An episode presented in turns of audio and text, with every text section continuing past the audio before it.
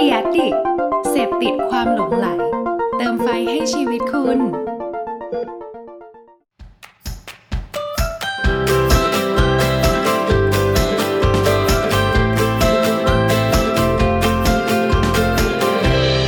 Hanky Biz Podcast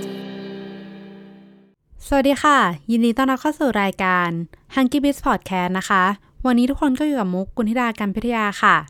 วันนี้เราอยากจะหยิบเอาประเด็นของกระแสครัวซอง fever มาลองวิเคราะห์กันดู ว่าทำไมมันถึงได้เข้ามาเป็นกระแสหลักเต็มโซเชียลกันไปหมด อันนี้นะคะก็ต้องขอบอกก่อนว่ามันเป็นแค่ความคิดเห็นส่วนตัวของมุกคนเดียว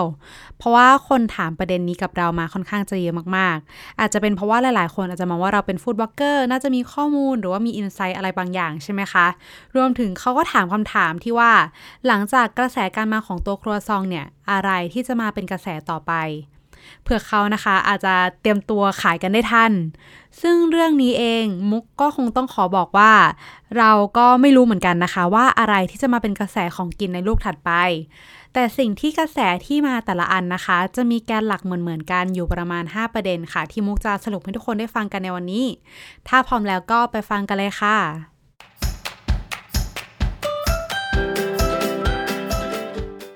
ข้อแรก อาหารประเภทนั้นนะคะ เป็นอาหารที่คนส่วนใหญ่พอจะหากินกันได้จริงในชีวิตประจำวัน การที่จะเกิดปรากฏการณ์ชนมไข่มุก อาหารเกาหลี หรือแม้กระทั่งครัวซองฟีเวอร์เนี่ย เป็นวงกว้างหรือว่าเป็นกระแสนานเป็นเดือนๆได้นะคะ ต้องเป็นอาหารหรือว่าขนมที่คนเขาเคยลองกินกันมาบ้างแล้ว เพราะว่าเวลาที่เรารู้ว่าเวลากินรสชาติกับรสสัมผัสมันจะประมาณนี้นะ มันทำให้เรามีมาตรฐานสำหรับการเปรียบเทียบเมนูนี้ในใจเราเรียบร้อยค่ะ พอเราเจอร้านอื่นที่เขาทำเมนูเดียวกันกับที่เราเคยกินเนี่ย แต่เขาทำมันออกมาได้หน้าตาดูดี ดูน่ากินมากกว่า มันเลยทำให้เราเริ่มเปรียบเทียบยบกันว่า แล้ว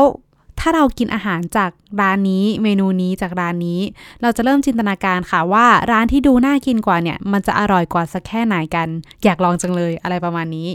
ถ้าพูดให้เห็นภาพง่ายๆนะคะ สมมติว่าเราเคยกินครัวซองในร้านสะดวกซื้อที่เขาไม่ได้อบร้อนใหม่ๆ กับครัวซองจากร้านขายขนมปังโดยเฉพาะที่เขาจะอบขนมใหม่ทุกๆ เช้า แค่ได้กลิ่น แล้วก็สัมผัสความอุ่นๆ ของครัวซองที่เพิ่งออกจากเตามาใหม่ ๆเนี่ยก็ชนะครัวซองของร้านสะดวกซื้อที่เราเคยกินไปแบบขาดลอยกันแล้ว นั่นเลยเป็นเหตุผลนะคะว่าทำไมของกินที่จะเข้ามาเป็นกระแสเนี่ย มันต้องเริ่มจากของกินที่เราเคยมองว่ามันเป็นแค่ของกินธรรมดาธรรมดา หากินได้ง่าย ๆ ทั่ว ๆ ไป เนื่องจากเราจะมีมาตรฐานรสชาติในใจไว้แล้วค่ะ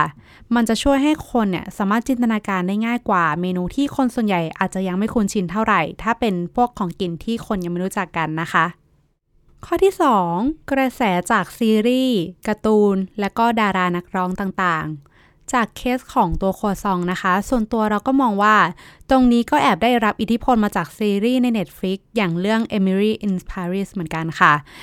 ถึงแม้ว่าในเรื่องนะคะ เขาก็จะไม่ได้พูดถึงครัวซองอะไรมากมาย แต่ด้วยไลฟ์สไตล์ของเอมิลี่นะคะ ที่เขาก็จะเข้าออกคาเฟ่ในปารีสตลอดเวลา มันทำให้หลังจากที่คนเขาดูซีรีส์เรื่องนี้นะคะ เขาก็อยากจะไปคาเฟ่แบบแนวทีมตะวันตกตะวันตกหน่อย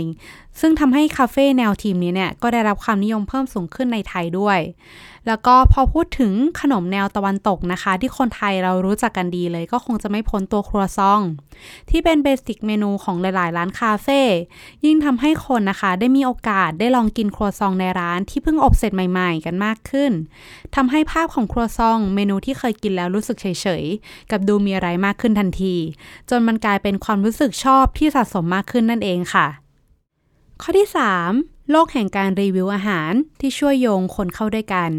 นอกจากบรรดาซีรีส์หรือว่าเซเลบนะคะ ที่เขาจะเข้ามาจุดกระแสได้แล้ว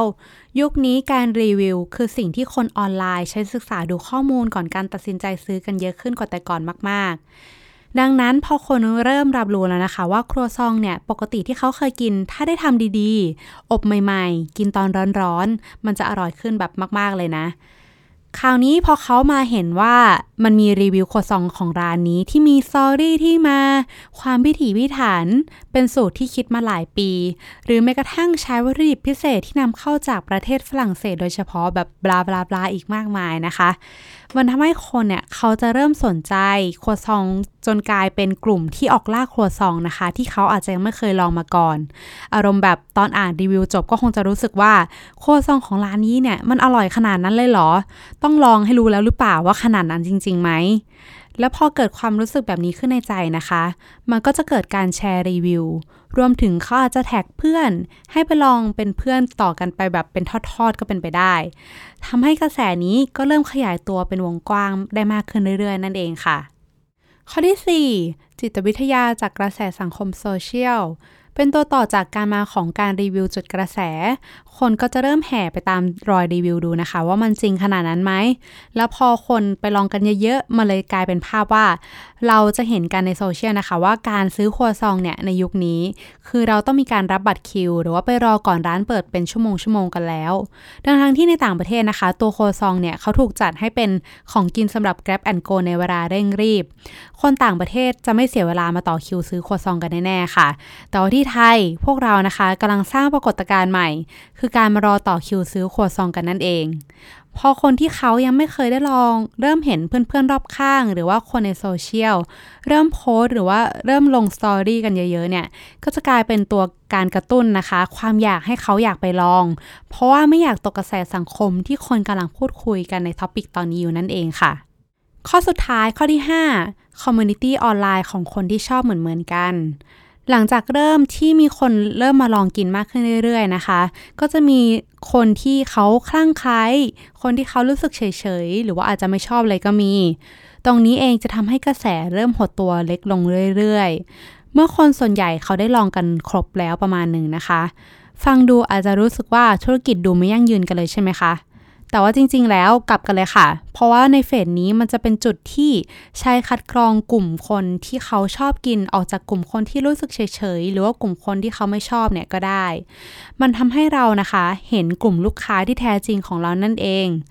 ซึ่งกลุ่มลูกค้าเหล่านี้นะคะ เขาก็อาจจะรวมตัวกัน จนกลายเป็น community ออนไลน์ใหม่ๆ อย่างเช่นใน Facebook กลุ่มนะคะ ที่ชื่อว่าชมรมคนรักขวดซอง ที่มีสมาชิกถึง 30,000 กว่าคน